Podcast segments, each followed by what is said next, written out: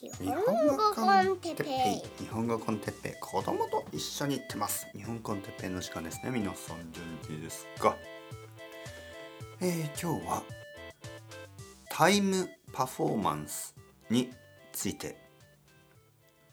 タイパでしたっけ？はいはいはい皆さん元気ですか？えー、っとね朝ですね。はい朝朝朝。えー、今日も頑張っていきましょう。ね行きましょうよ。頑張ってね。えー、毎日毎日やることがたくさんあるでしょ？本当に忙しい。ですよね皆さん。はい。僕よりももっともっと忙しい人がほとんどだと思います。僕は自分のことを忙しい人と思ってません。まあまあ思ってるけどその世界で一番忙しい人とは思ってない。多分僕よりも忙しい人はたくさんいることだろうと思います。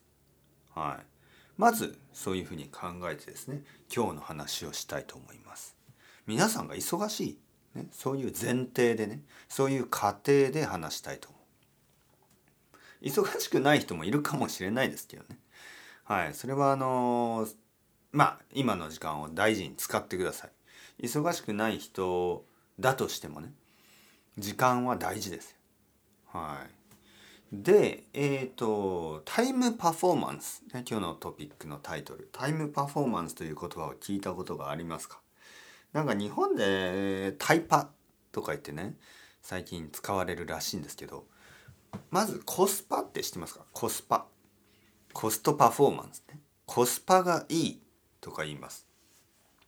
コスパがいいっていうのは、例えばレストランとかに行って、まあ、あの、ランチタイム、昼ご飯に、まあ例えばまあえー、まあ1500円。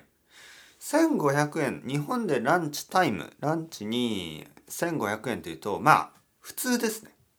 はい。安くないけど高くないぐらいの。最近一番多いのがそれぐらいの値段だと思います。特に東京で1000円は少なくなりましたね。1000円ランチは、えー、1500円ぐらいが一番多いと思いますね。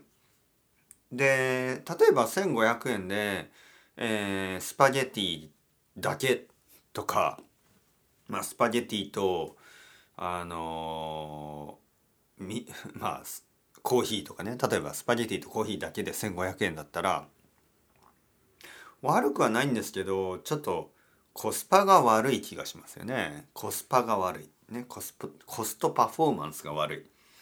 1500円の価値があるかなって考える人が多いですね。でも例えばまあ、えー、サラダ、えー、昨日ね昨日僕あのイタリアンレストランに行きました。えー、そこではまずスープが出てきましたね。スープ。でサラダ。そしてパスタ。そしてデザートとコーヒー。これで1600円でしたね。1600円コスパがいいと思いましたね。あの1600円にしてはあのお腹がいっぱいになったしその美味しかったしあのレストランの雰囲気も良かったし満足しました。はい。だからコスパがいいっていうのはその料金が安いとか高いとかじゃなくて料金の割にその割には価値があるということです。じゃあ例えば、えー、すごく高いものでもいいんですよ。例えばあの200万円の車とかねすごい高いですね。200万円の車だけどコスパがいい車ってあると思いますよね。えー、あとは安くてもね安くてもコスパが悪いものもありますよね。はい、このなんかこうこのまあチョコレートは安いけどなんか小さすぎるしコスパが良くないなとかね。はい。だからまあ例えばす例えばあのまあ500円のアイスクリームでなんかこう珍しい味でとても美味しくてしかも結構大きくてそれは全然高く感じないですよね。コスパがいいから。100円のアイスクリームだとしてもまあ一口で終わるとかもう本当にあのなんか安い感じね。安いアイスクリームみたいなあのほとんど水みたいなねアイスクリームだったら水というかなんていうの砂糖の砂糖の味しかしないようなねバニラの味が全然しないようなアイスクリームだったらまあコスパが悪いでしょ。コスパがいいコスパが悪いと言いますね。で、えー、同じように最近使われる言葉がタイパタイムパフォーマンス。これはですねやっぱり時間の価値ですね。はい。タイパがいい、ね、タイムパフォーマンスがいい。タイムパフォーマンスが悪い。えー、まあいろいろなことがありますよね。まあ例えばじゃあ YouTube とかで何かをあの学びたい時に1時間とか2時間ぐらいの長い動画でまあ大したことを言ってなかったらまあタイムパフォーマンスが悪いですよね。逆にまあ5分ぐらいでたくさんの情報が手に入れば、まあ、タイムパフォーマンスがいいとか、えー、本とかもそうですよね。本とか。いろいろなコンテンツのことをよく言いますね。タイムパフォーマンスがいい悪い。まああとはスポーツとかもね。例えばあのまあ趣味ですね。趣味。ゴルフの趣味の人がちょっとこうゴルフは時間がかかりすぎる。一日休みの日が一日ダメになってしまう。タイムパフォーマンスが悪いスポーツだからね。みたいなね。まあジムっていうのは例えばジムに行って30分動けば結構疲れるでしょ。1時間あればもう十分ですよね。だからまあ比較的タイムパフォーマンスがいい。まあ例えばそういうふうに言うわけです。まあ僕がそのゴルフがいいとか悪いとか言ってるわけじゃなくて一般的に人々はそういうふうにあの言葉を使うんですね。でここはですね確かにあの理解できます、えー、いろいろなことをやらなければいけないしやっぱり短い時間にあのいろいろなことをやりたいでしょ。だからあの若い人とかはね例えばあの映画とかね、ネットフリックスとかそういうサービスを使って映画を見るときにあのもう飛ばしながら見るとかねそういう人もいるらしいですよ。もうあの全部見ないんですね。あの飛ばしながらあこのシーンは退屈だから次のシーン次のシーン次のシーンで最後だけ見てあこういうふうに終わったんですねあよかったよかったそんな見方をする人がいるらしいんですね。小説を読む時ももうあの急いで読む早く読みたいあのなんかもうあの答えだけ最後だけ知りたい、ね、そういう読み方をしたり。どう思いますか？それちょっとどうなんですかね？それは本当に。はい。僕はちょっと変だと思いますね。例えばあの僕はその昨日イタリアンレストランに奥さんと行ってまあいろいろな話をしてリラックスしてね。その時間を楽しんでたんですね。本も小説や映画とかもそのその過程ですよねその間の時間を楽しむものなはずなんですけどもしあの食べたいだけだったらちょっと寂しいですよね。せっかく奥さんと2人で時間を過ごしてるのに例えば僕がねもう早く食べよう。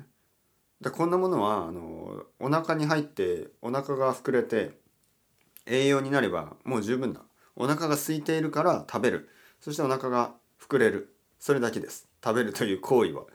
そういうふうに考えたら楽しくないですよね。はい。あのー、やっぱりその流れる時間を楽しむ、ね、そういうものですから小説とか映画とかはやっぱりそのいろいろなシーンを楽しんであのセリフのないシーン言葉のないシーンだったらその映像を楽しんだりそういうことができるはずなんですけどまあこういう世の中ですからみんな急いでいろいろなことをしたいんでしょう。でもそんなに早くしても意味がない。そもそも。はい。いろいろなことをしたい。いろいろなことをしたいという気持ちはやっぱりまああるでしょうね。だけどちゃんと選んだ方がいいような気がしますね。まず。はい。ここが僕のあのおすすめ方法です。じゃあどうすればいいんですか？哲平先生。どうすればいいんですか、えー、僕があ思う一つのあのその解決方法ですね。それがですねやっぱりいいものを選ぶということなんじゃないですか？自分にとって。例えばたくさんの漫画があるしたくさんのアニメがあるしたくさんの小説があるしたくさんの YouTube があるしたくさんのポッドキャストがあります。だからまずはねあの選ぶ。ちゃんと選ぶってことですよ。でちゃんと選んだらもうあのいろいろ変えなくていいんじゃないですか？こういう経験がないですか？ちょっと漫画を読みたいでもいろんな漫画を読みたいからいろんな いろいろな漫画を読み始めるんですけどなんか同時に5個とか6個の漫画を読んでてなんか集中できない。ね、一番嬉しい時っていうのは一つの好きな漫画を読んでいる時ですよね。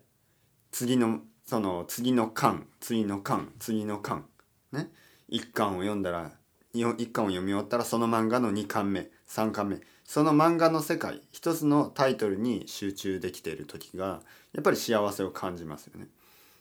えー、同じように小説もいろいろな小説があっていろいろな作家がいるけどやっぱり自分が好きな作家をちゃんとあのゆっくり読む。ね、でその作家の好きな本を読んだらその作家の次の本を読む。やっぱりそうやって一つの一人の人にちゃんとあの何て言うかなあの一人の人をちゃんと楽しむっていうか僕はそっちの方が幸せになれると思うしそっちの方がいろいろ学べると思います。いろんなタイトルとかいろんな作家を少しずつ読むっていう方法をたくさんの人がやるんですけどまあ理解はできますよね。やっぱり試したいですよね。ただタイトルが多すぎて試しているうちに人生が終わってしまいます、はい、僕は音楽で同じような経験してますからね。いろんな音楽を聴きたいでしょ。だからいろんなアーティストを聴きますけどでもやっぱり一番幸せを感じるのは好きなアーティストのアルバムを一つ一つちゃんと聴いていくことです。うん。で昔のアルバムとか新しいアルバムとかを聴いてしかもその一つのアルバムにやっぱり14曲とか15曲とかあるでしょ。でその場合最後の方ね その10曲目以降とかほとんど聞いたことないんですよね。でそういうのをあのちゃんと聞くとかね僕は結構そういうプレイリストを作ります Spotify で、えー、自分が好きなアーティストのアルバムの、えー、まあ後半ですよね最後の方の曲たちを集めたプレイリストね。嬉しいですねそれは。あ今まで全然聴いてなかったなんか新しいアルバムができたような感じがしますね。はい。だからあのやっぱりこう自分が好きなものとかにスティックするっていうかねちゃんとそっちの方がいいと思います。はい。だからもちろん皆さん日本語コンテッペイでしょ？たくさんあるけどあの日本コンテッペイをあの忘れないでくださいね。本当に。あのなんかこういろいろな人がいるからいろいろなチャンネルがあるんでまあ浮気をしたくなると思うし浮気をする人が多いんですけど戻ってくるでしょ？皆さん戻ってきてますよ。先生たくさんいろんなポッドキャスト聞いたけどやっぱり戻ってきました。日本語コンテッペイが一番いいんです、ね、そういう意見をいやこれは本当冗談じゃなくて本当にたくさん聞くんですね。でそのまあ他のまあたくさん日本語が聞きたいから他のチャンネルを聞くっていうのはねもちろんいいことですけど残念ながら同じものはないですよねはい残念ながら僕は世界に一人しかいないので、えー、僕と全く同じポッドキャストはないんですね。えいろいろなアーティストも同じだと思う。いろいろなあの小説家や、えー、映画ねいろいろなものあのまあ服とかもそうですけどやっぱりあの同じようなものはあるけど全く同じものは結構ない。ね、だからやっぱ自分が好きな自分が好きなあのブランドとか自分が好きなあの自分がファンになったものですね。やっぱそれを追いかける方が僕は幸せになれると。人間は幸せになれると思います。好きな人がいたらその人とたくさんデートをしてください。いろんな人と1回ずつデートをする人は幸せにはなれない。ということをたくさんの人が証明してますね。気をつけてくださいね。好きな人がいたらその人とたくさんデートをしてください。好きな友達がいたらその人とたくさん遊んでください。まあいろんな人に会うことはいいけどあのそれだけだと人生は悲しくなるでしょう。というわけでそれでは皆さんチャオチャオ hasta luego またねまたねまたね。